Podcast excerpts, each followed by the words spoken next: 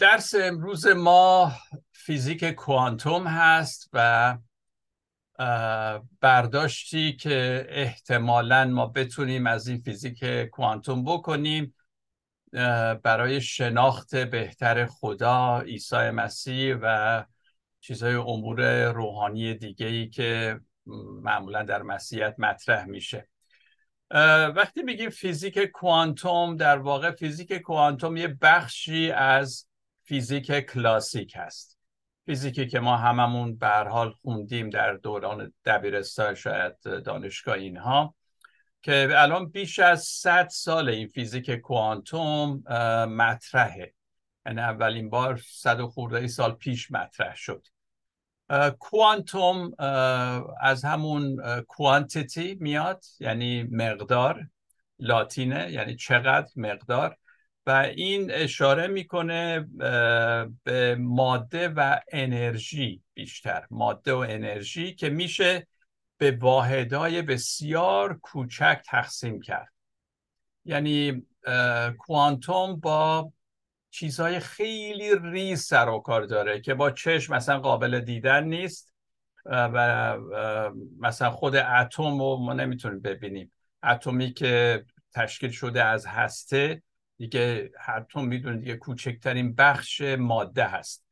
پروتون ها داره، نوترون ها داره و اینا غیر قابل وصفن، غیر قابل دیدن، یعنی با چشم غیر مسلح که ابزار اینا نباشه نمیشه اینا رو دید. برای اینکه بدونید چقدر اینا ریزن، مثلا شما یک چوب یک متری اگه بگیرید و اونو به یک میلیارد بخش تقسیم کنید، خب، و بعد یه بخش از آن رو بگیرید و بازم میلیون بار تقسیم بکنید، این میشه یه پروتون. یعنی انقدر ریزن. حالا این پروتون را با آنچه درباره کهکشان ها ما صحبت کردیم مقایسه کنید. یعنی دنیای ما اینقدر بزرگ، کهکشان ها داره و در این حال ماده اینقدر کوچولوه که نمیشه اصلا دید اینا رو، و انسان بین این دوتا قرار گرفته. اون عظمت عالم هستی کهکشان ها و این ریز بودن اتم و بعد نور که حالا میخوایم بهش اشاره بکنیم. شاید بشه گفت که برای درک کوانتوم، البته هنوزم که هنوز بعد از صد و اندی سال باز دانشمندان اتفاق نظر ندارن. بعضی کوانتوم رو خرافات میدونن، بعضیا میگن نه، به هر حال کوانتوم کاربرد عملی هم داره در زندگی ما، نمیشه گفت خرافات کلا. ولی وارد یک بحثایی میشه که همش احتمالاته و خب احتمالات هم میتونه درست باشه. ممکنه احتمالات الان برای ما خیلی روشن نیست، ولی چون احتمالات امکانات این که در آینده اینا بهتر بتونه پاسخگوی نیازهای بشر باشه یا واقعیت‌های جدیدی رو به ما ارائه بده هست، این امکان هست. ما وقتی که صحبت فیزیک کلاسیک میکنیم با چیزهای سر و کار داریم که کم و بیش ما میتونیم ببینیمشون و برای فکر ما خیلی سخت نیست. مثلا شما فرمول نیوتون رو که سیصد سال پیش این شخص کشفیات انجام داد و اینها، اگه مقایسه بکنید در مورد حرکت اجسام و گرانش یا همون قدرت جاذبه زمین، گرانش جهان، راجع به اینا صحبت‌هایی کرده. مثلا فرمولی خودش داره که میگه F مساوی هست با M A. F میشه فورس، نیرو، M مس یعنی جرم یا سنگینی بگیم، و A هم اکسلریشن که میشه شتاب. پس شتاب با وزن و نیرو اینا همش با همدیگه یک رابطه ای دارن. من باب مثال اینو میگیم که شتاب جسم، هر جسمی شتابش با نیرو نیرویی که بهش وارد میشه رابطه مستقیم داره و در جهت نیرو این حرکت میکنه. حالا ما نمیخوایم وارد بحثای خیلی فیزیکی و فرمولی و اینا بشیم، ولی چند تا مثال بزنم. اگه من شما رو به سمت عقب هول بدم با نیروی زیاد، خب معلومه شما پشت پشت میرید و با شتاب بیشتری جا به جا میشید. اما شتاب جسم با جرم جسم رابطه برعکس داره. یعنی جرم وقتی میگه مثلا یه آدم خیلی چاق و مثلا نمیدونم چندین کیلو خیلی چاق باشه، اگه نیروی بهش وارد بشه خب این انقدر از جاش تکون نمیخوره چون این وزنی که داره زیاده. پس این رابطه این که وزن هست، شتاب هست، نیرو هست، اینها رو نیوتن برای ما یک جوری که قابل فهم بیان کرده.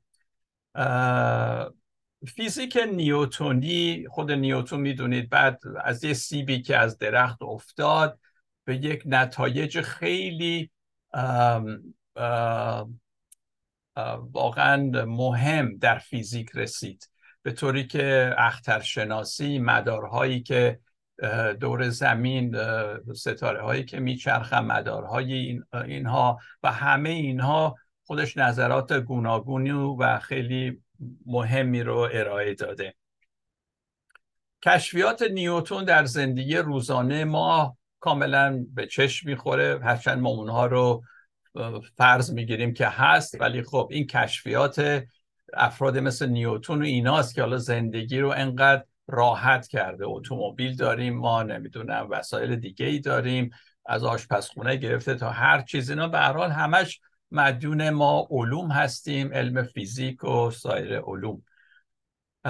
اما همه این اطلاعات در سطحی نیستن که بشه با فیزیک کوانتوم ما مقایسه بکنیم. برای تشریح کوانتوم یا فیزیک کوانتوم ما به فیزیک و یه ریاضیات جدیدی احتیاج داریم. فیزیک کوانتوم هرچند عجیب و غریب به نظر میرسه ولی خیلی هم عملیه. مثلا شما تو اتومبیلتون این جی پی اس رو دارید که همه جا رو نشون میده، کجا برید آدرس رو میزنید میبره. اینو ما در واقع مدیون فیزیک کوانتوم هستیم. همینجور ام آر آی که در بیمارستان ها هست، یا ترانزیستورها، لیزرها، کودهای کامپیوتری، اینا همش از فیزیک کوانتوم نشأت گرفته.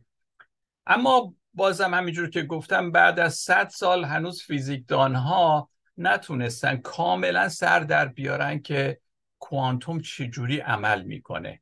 هرچند کاربردش رو میبینن و میتونن ازش استفاده کنن، ولی باز در عجبن که این چه معجونیه، چه چیزیه که ما سر در نمیاریم.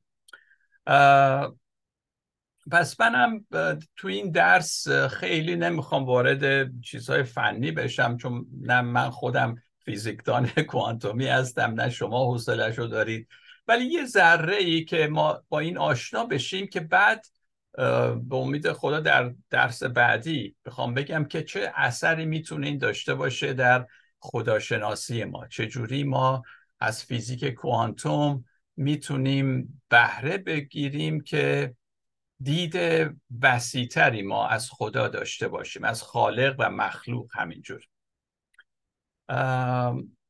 در اینجا من لازم میدونم که یک نگاهی هم به فرمول آلبرت انشتین بندازیم، چون آلبرت انشتین هم زمانی بود که این فیزیک کوانتوم پا گرفته بود و خودش هم نظراتی داشت، هرچند همه چیز رو قبول نمیکرد، ولی نمیتونیم آلبرت آینشتاین از فیزیک کوانتوم جدا بکنیم.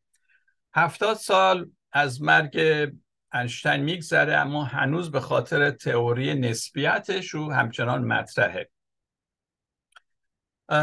آنچه آینشتاین به ما نشون داد به زبون خیلی ساده بگم اینه که عالم هستی ما، کائنات که دانشمندا اینو به شکل زمان و فضا در نظر میگیرن.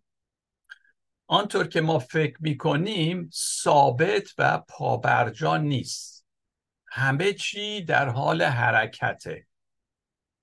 البته از گالیله شروع شد و این فکر اومد، ولی آلبرت اینشتین بیشتر اینو تأکید کرد. درسته که زمان برای انسان روی زمین یکیه، ما همه مثلا الان هرچند ما جای مختلف هستیم، ایران، آمریکا، شاید بعضی از جاهای دیگه با ما وصل میشن اینا، ولی زمان برای ما بیست و چهار ساعته و عمر ما هم همینطوریه. و وقتی میگیم طرف مثلا پنجاه سالشه، معلومه تو هندوستان هم پنجاه سال همونه، اینجا هم همونه. اما اگه کسی از زمین دور بشه زمان براش فرق میکنه، زمان اون با زمانی ما که ما روی زمین داریم یکی نیست به خاطر دوری از زمین. از همین روز که زمان برای فضانوردانی که در فضا هستند به سر میبرن مدتی آهسته تره تا برای ما که روی زمین هستیم. در نتیجه اونها به مرور زمان جور که روزا میگذره اونها جوانتر میمونن تا ما. در ضمن اینشتین ثابت کرد که سرعت هم بر زمان تاثیر داره، غیر از اینکه اینایی که از زمین دورن زمان براشون سرعتش کمتره، ولی خود اونها وقتی با سرعت میچرخن دور زمین فضانوردا، اون سرعت هم باز باعث میشه بازم اینا جوانتر باشن و این سرعت در واقع بیشتر از فاصله از زمین روی جوان بودنشون تاثیر میذاره. شما حتما بعضی فیلم ها رو دیدید که مثلا ماشین زمان چه چیزی است که از از اینجا مثلا از زمین اینا میرن در یک سیارات دیگه، فرضاً مثلا بگیم مثلا ده سال میمونن، نه وقتی برمیگردن این برای ما ده ساله و ولی برای اونها مثلا شاید شش سال بیشتر نیستش.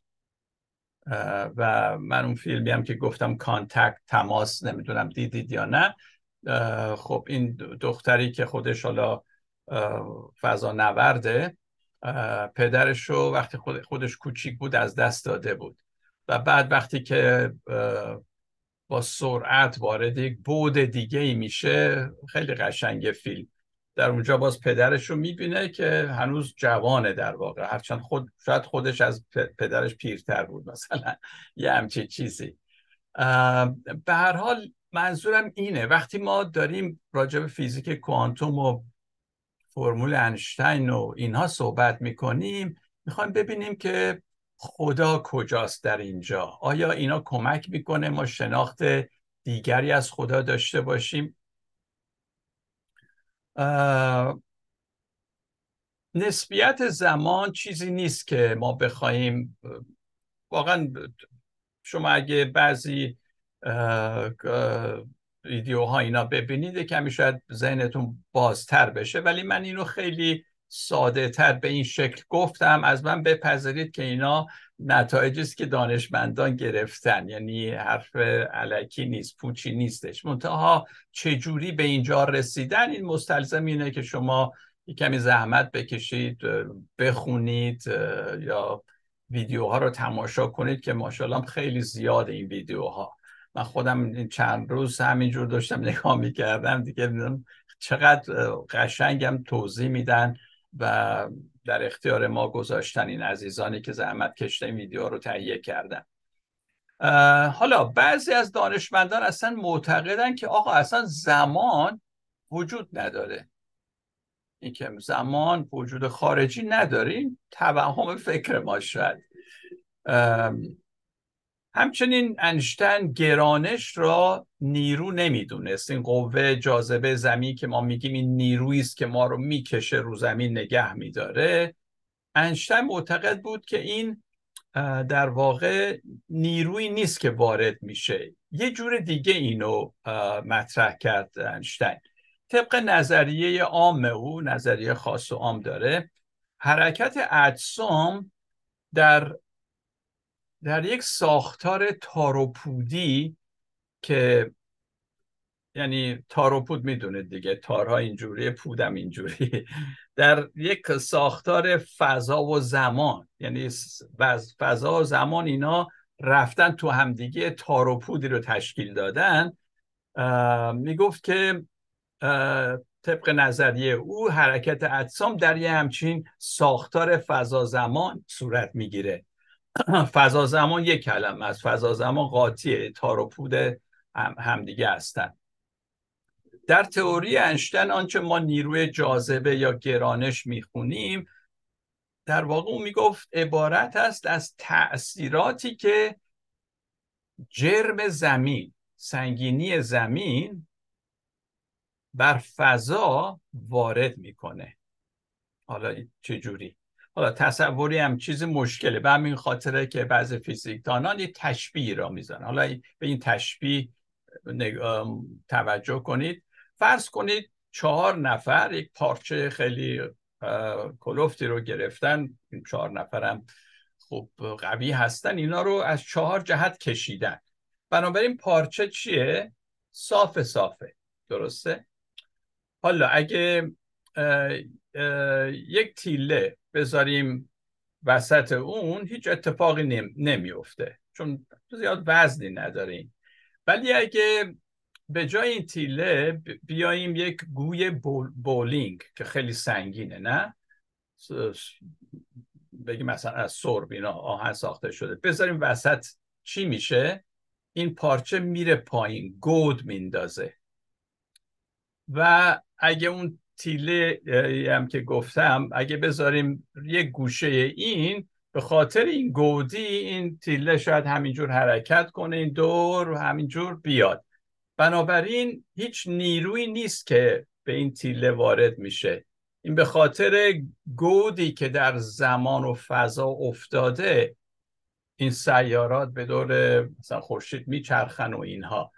و به هر حال از این میخواست نتیجه گیری بکنه که اون نیرو نیست، بلکه این این گودی، اگه بخواید قبول کنید، که در زمان و فضا افتاده. خب این من خودم میگم، نمیدونم چی دارم میگم، ولی همچین چیزی رو انشتین و دیگران گفتن.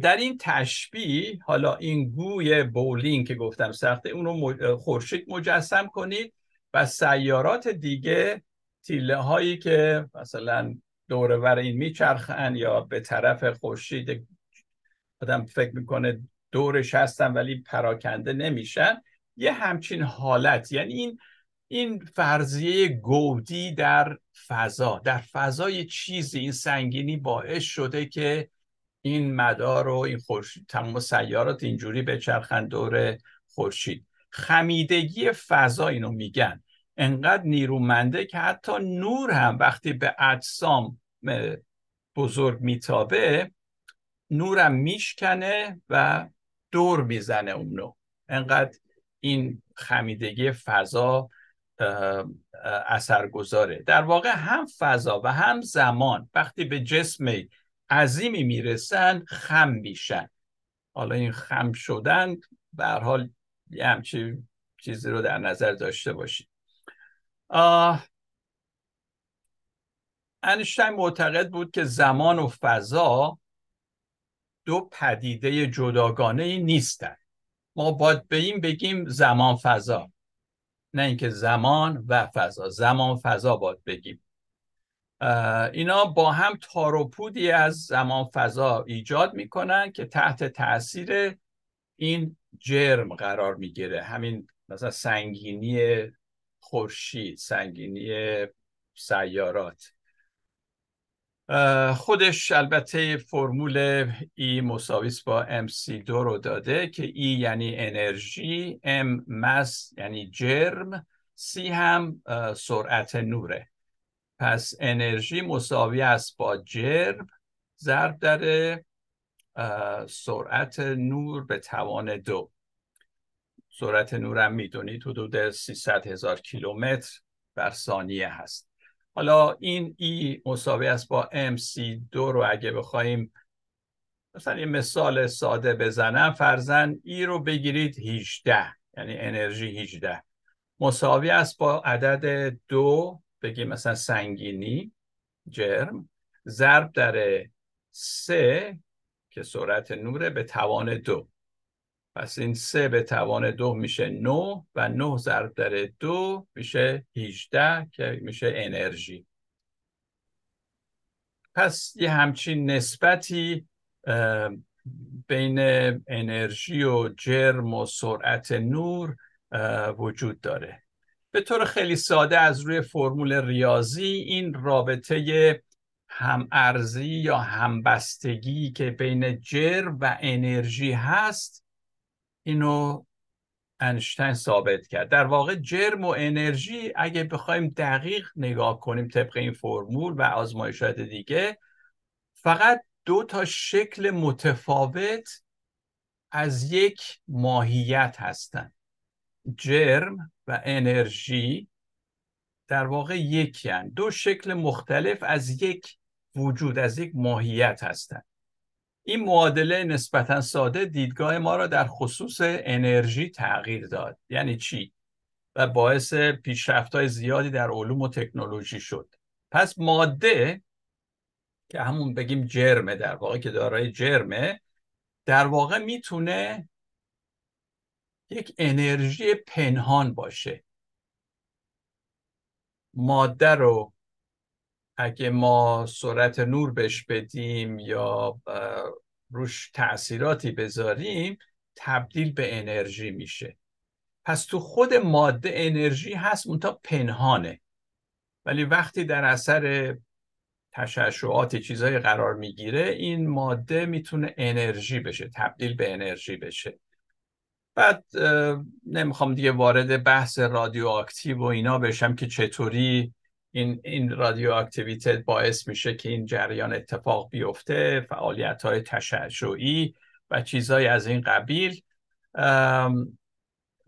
وقتی چنین اتفاقاتی میفته در جرم، در یک ماده، جرم نابود نمیشه. وقتی تحت تاثیر تشعشعات الکترونیکی قرار میگیره، اتفاقاتی بر ماده میفته، ماده یا جرم نابود نمیشه بلکه تبدیل به انرژی میشه. به همین خاطره که در دانشمندان میگن که ماده هیچ موقع از بین نمیره، فقط تغییر شکل میشه، تبدیل به انرژی میشه. انرژی باز ممکنه تبدیل به ماده بشه، به این شکله. پس معادله ای مساوی با ام سی دو به ما میگه که آنچه از ام کم میشه، یعنی از ماده بگیم یا بگیم جرم، جرم که تو ماده است، کم بشه به انرژی اضافه میشه. پس از بین نمیره بلکه تبدیل به انرژی میشه. برای مثال یه جای میخوندم میگفت اگه مثلا یک سنجاق قفلی رو شما در نظر بگیرید، بتونم اگه بتونیم اینو به انرژی خالص تبدیلش کنیم.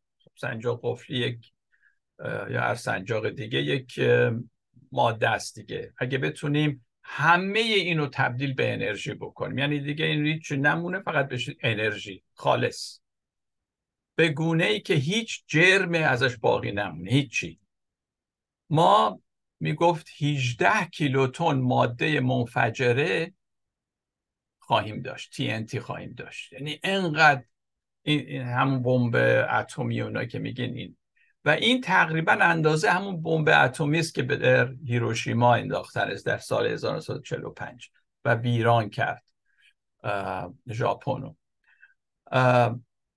حالا ولی روی زمین ما نمیتونیم همچین کاری بکنیم، نمیتونیم یه کاری بکنیم که این این سنجاق قفلی صد درصد بشه انرژی، تبدیل انرژی کنه، زیرا برای این کار نیاز به حرارت و فشاری بزرگتر از حرارت و فشاری خواهیم داشت که الان در مرکز خورشید هست.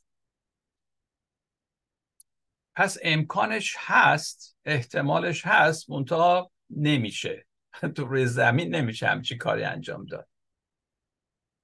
پس من گفته بودم اگه بخوام خلاصه کنم این بخش رو اینجوری میگم که بنابراین پس زمان ما بستگی به جرم و سرعت داره، طبق فرمولایی که گفتیم. زمان ما با جرم و سرعت و اینا اینا همشون با همدیگه تأثیر گذارن و زمان فضا خم میشه. حالا این خمیدگی رو ما باید به هر حال مثالای من دادم ولی باید بیشتر مطالعه کرد. و ماده و انرژی دو روی یک سکه هستن. ماده و انرژی در واقع ماهیتشون یکیه، منتها صورت ظاهریش با هم دیگه فرق میکنه. خب این, این تتمه نتیجه درسی بود که تا اینجا گفتم، ولی میخوام نفس چاق کنید چاق کنید میخوایم یک کمی جلوترم بریم. این همه چگونه عمل میکنن خب فوق تخصص منه، من نمیدونم چجوریه، اما همین اندازه که من تونستم بگم و خودم هم یه چیزایی بفهمم سوالاتی برام پیش میاره. اگه این عالم هستی فیزیکی که ما توش زندگی میکنیم چنین جایی است که من با عقل و تجربیات من خودم نمیتونم بفهمم و مثل که جور نیست، هرچند میگن اینجوریه ولی من نمیتونم بفهمم، با عقل من چجوری میشه نمیتونم بفهمم. آیا ادراک و عقایدی که من در مورد در مورد خدا دارم، خالق این هستی دارم، این عقیده من حالا چقدر میتونه با واقعیت سازگار باشه، یعنی اونجور که خدا هست؟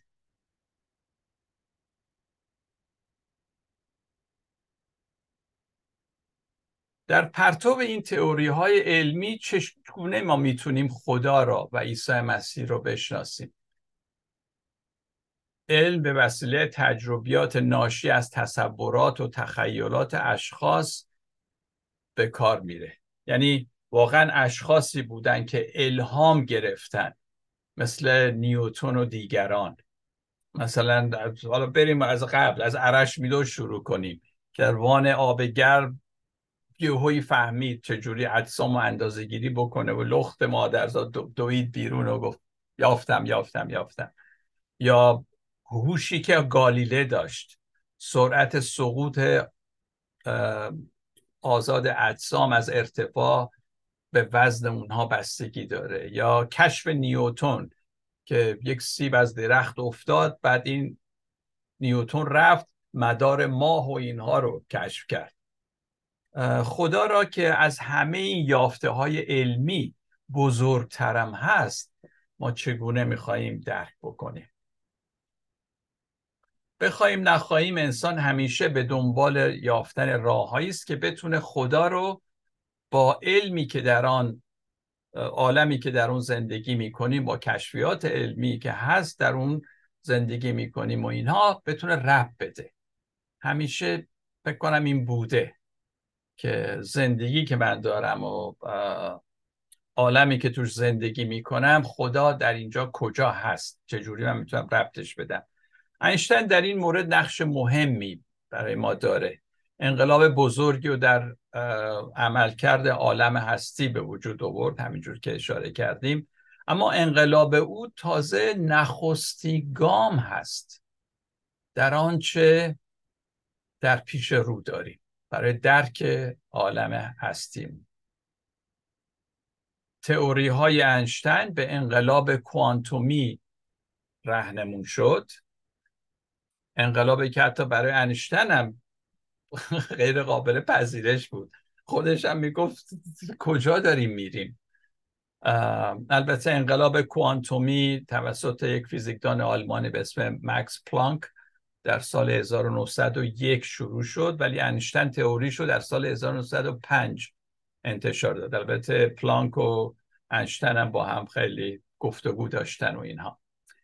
بر تقدیر من نمیتونم شناخت خدا رو بدون توجه به فیزیک، به علم، به علم کوانتوم بگیم، فیزیک کوانتوم بگیم، یا خود کوانتوم اصلا به طور کلی، نمیتونم اینا رو کنار بذارم. یعنی وقتی میگم خدا، بعد میگم خب اینا چیه پس؟ اینا چجوری میتونه منو کمک کنه که شناخت بهتری از خدا داشته باشم؟ هرچند فیزیک کوانتوم عجیب و غریبه، ولی خدا هم یک رازه.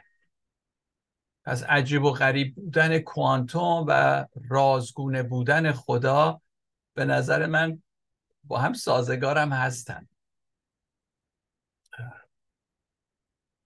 دنیای کوانتوم به ما نشون میده که خدا خیلی بالاتر، عمیق‌تر و وسیع‌تر از عقل کوچک ماست و هر تصور ذهن ماست.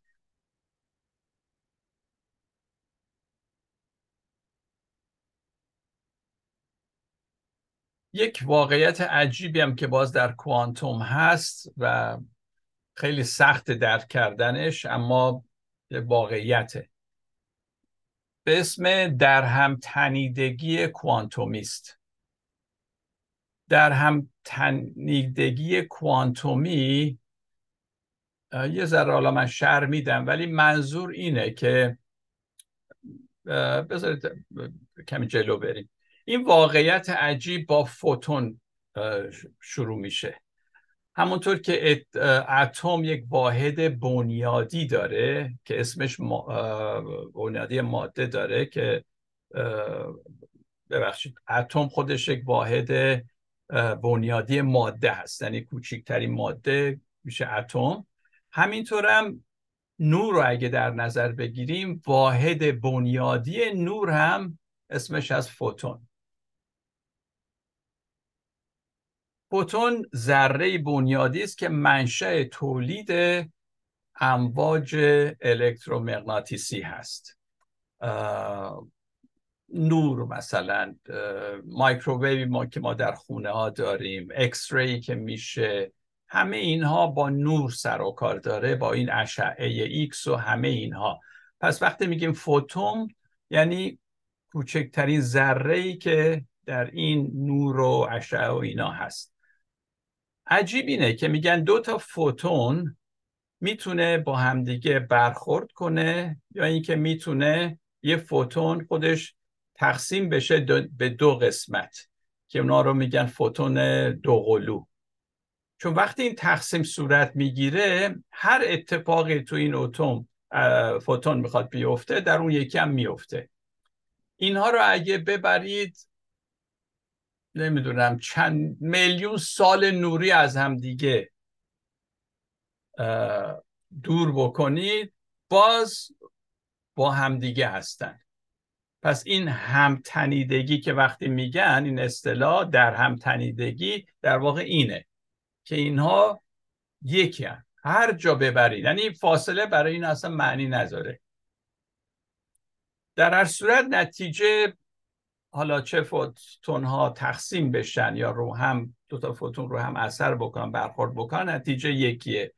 دو فوتون دوقلو که در هم تنیده شدن. همینجور که گفتم، اگه اینها رو هر چقدر دور ببرید، باز رو هم دیگه اثر دارند.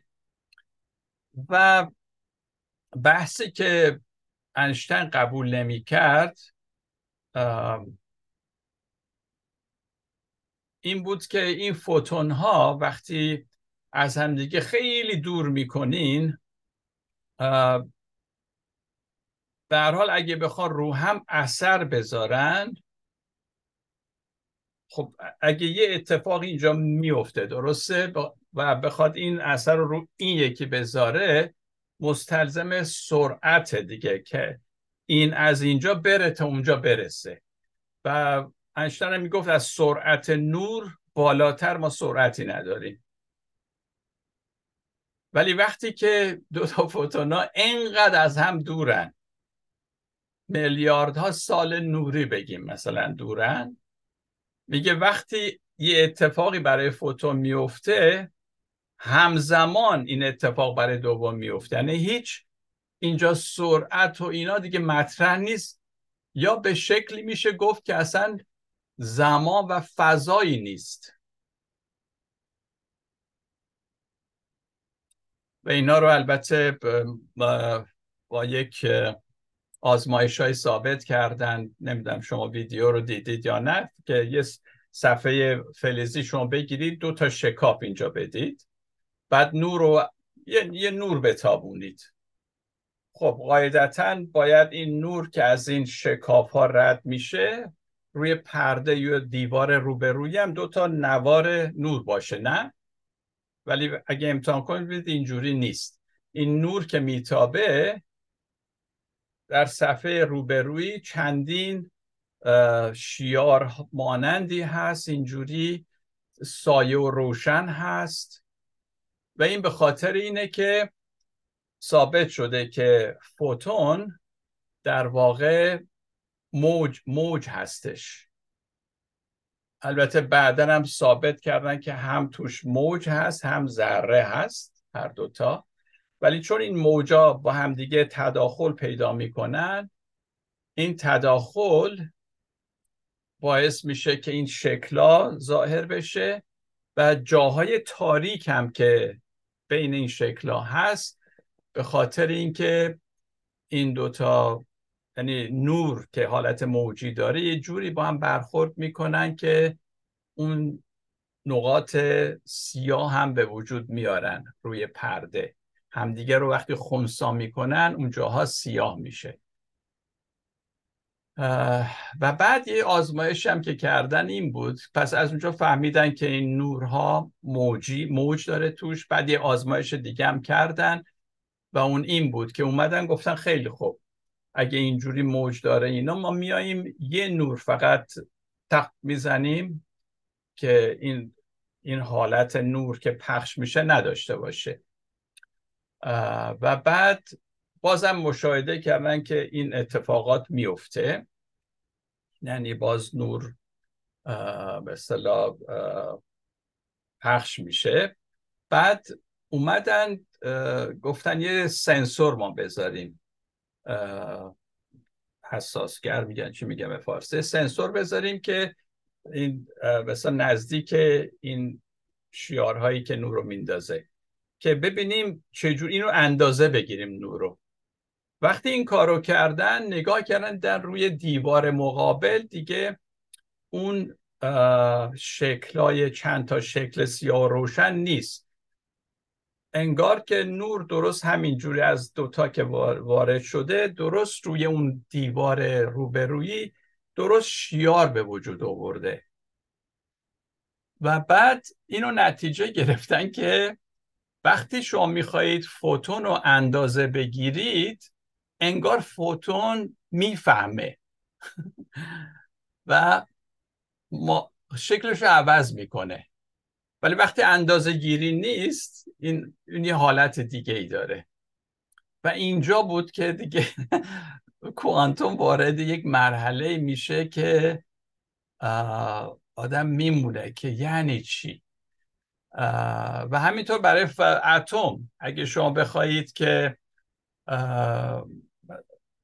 سرعت اتم رو مثلا اندازه بگیرید، بعد نمیتونید در عین حال مثلا یک آزمایش دیگه هم روی فرزند الکترون شینا بکنید. یعنی عجیبه که وقتی ذهن شعور، یعنی شعور انسانی وارد عمل میشه، اتفاقاتی در اونجا میفته. گویا این طرف میفهمه که تو داری چی کار میکنی. خلاصه میدونم که موضوع خیلی پیچیده هست.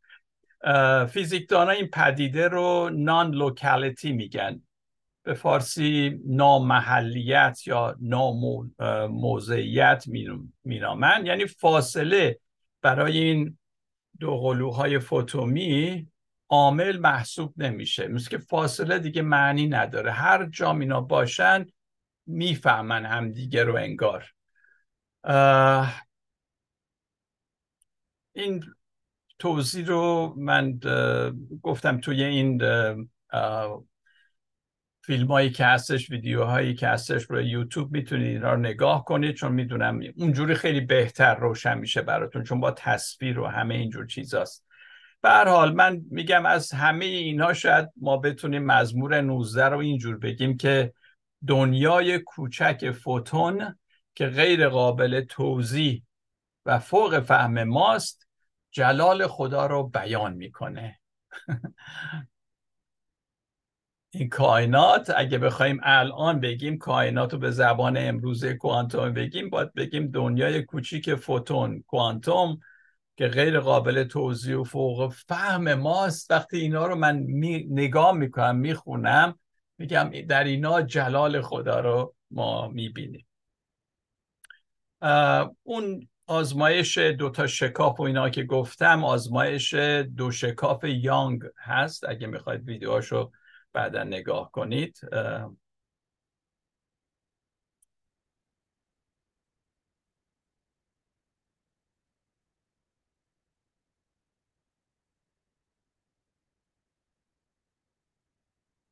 بعد یک آزمایشات دیگه هم کردند غیر از این آزمایش دو تا شکاف و فوتون, فوتون و اینها، راجع به فوتون ها اینها، که آزمایش بعدی که کمی دیگه از حوصله بحث ما خارجه، فقط نتیجه رو میگم.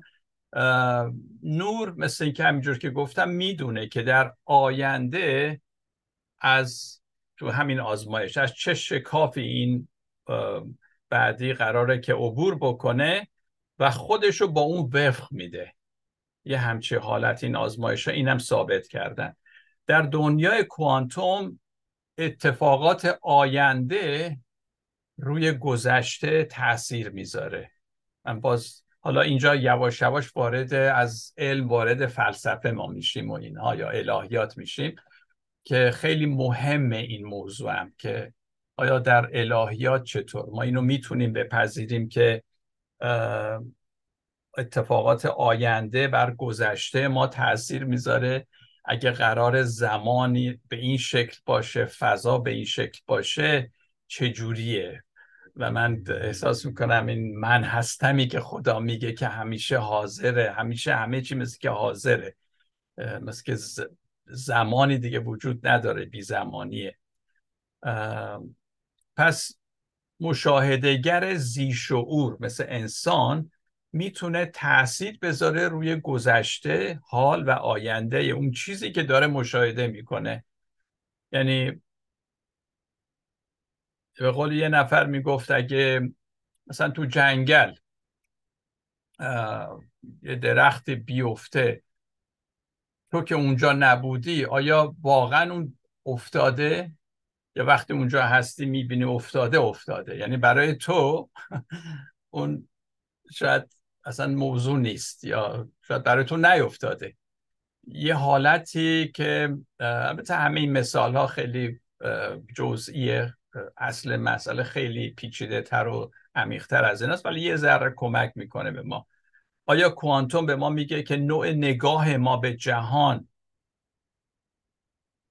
یا بگیم جهانبینی ما، تأثیر میذاره روی زندگی ما، روی اتفاقاتی که برای ما میفته؟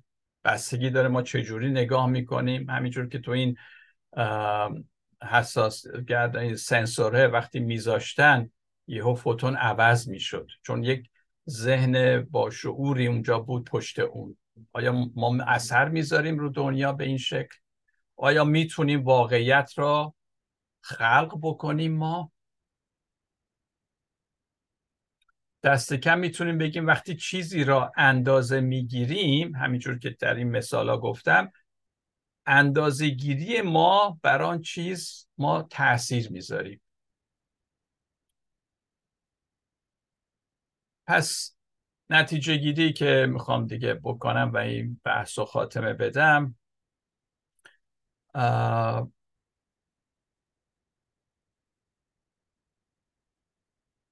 کلن باز اگه برگردیم به اون آزمایش دو شکاف، امیدوارم اینو شما بعدا ویدیوشو ببینید.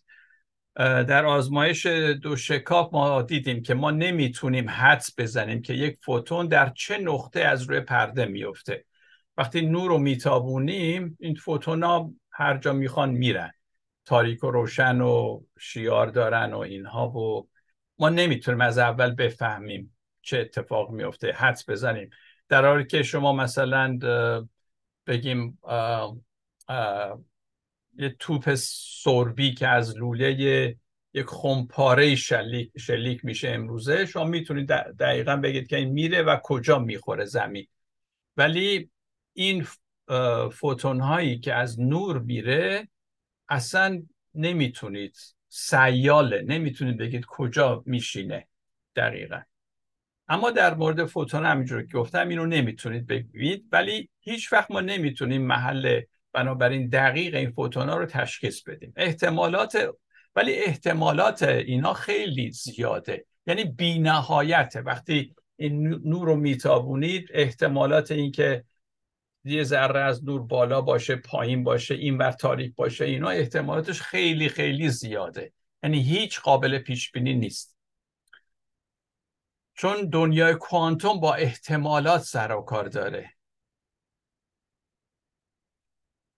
هیچ نمیتونه حدس بزنی، اندازه بگیری، نمیشه.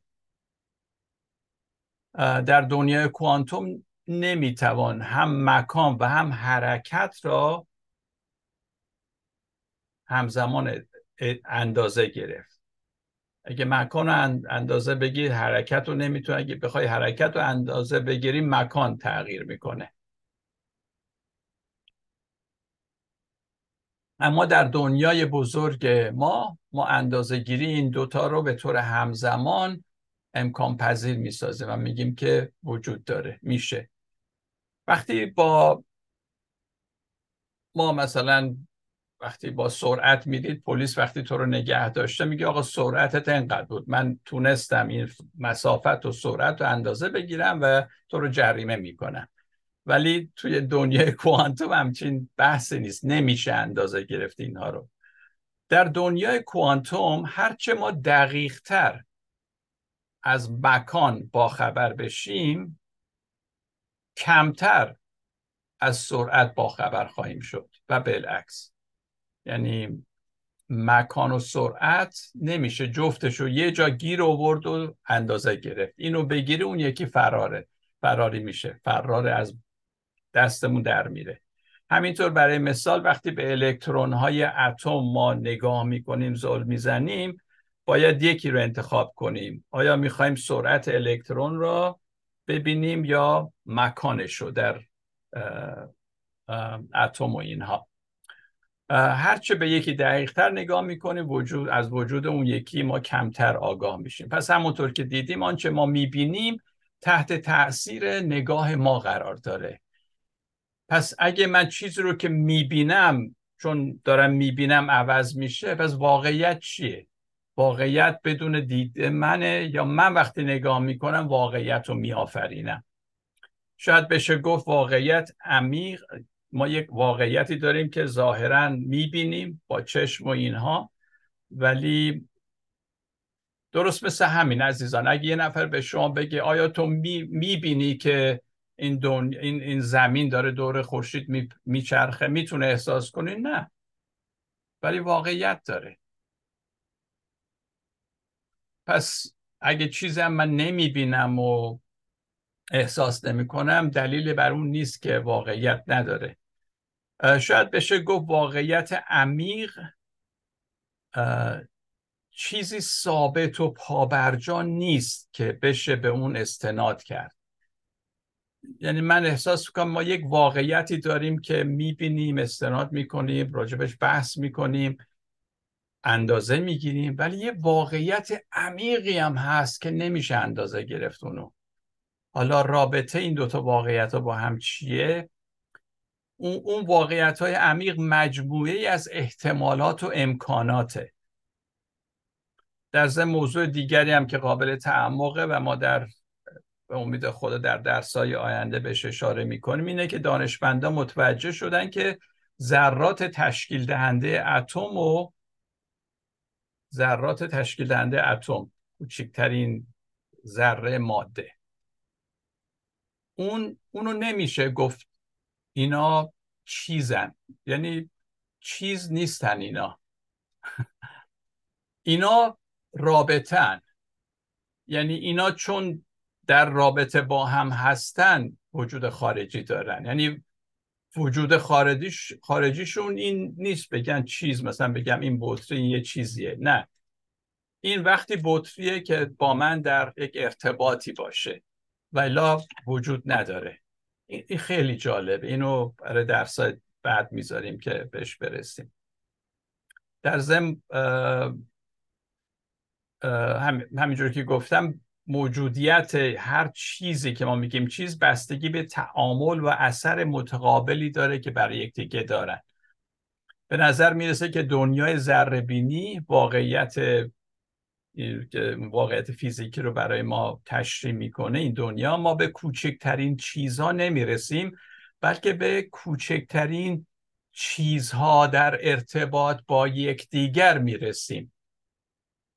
از کوچکترین ذره چیز نیست، رابطه هست، ارتباط الکترون و اینا با همدیگه است. در کنه وجود هر جسمی یا هر چیزی مجموعه ای از انرژی ها در رابطه با چیزهای دیگه وجود داره. در فیزیک کوانتوم رابطه موضوع مهمیه و نشون میده که همه چیز همه چیز در دنیا نهایتاً با همه چیز در ارتباطه. پس دنیای کوانتوم بر اساس دنیای نیوتونی و کلاسیک، مثلا فیزیک کلاسیک، دنیای عجیب و ناممکنی به نظر میرسه. ای کاش میتونستیم اونو بهتر درک کنیم، اما تا اونجا که میتونیم درک کنیم سوالاتی برای ما مطرح میشه و سوال اینه واقعیت چیه؟ ما در پرتو این واقعیت چگونه میتونیم خدا را بشناسیم؟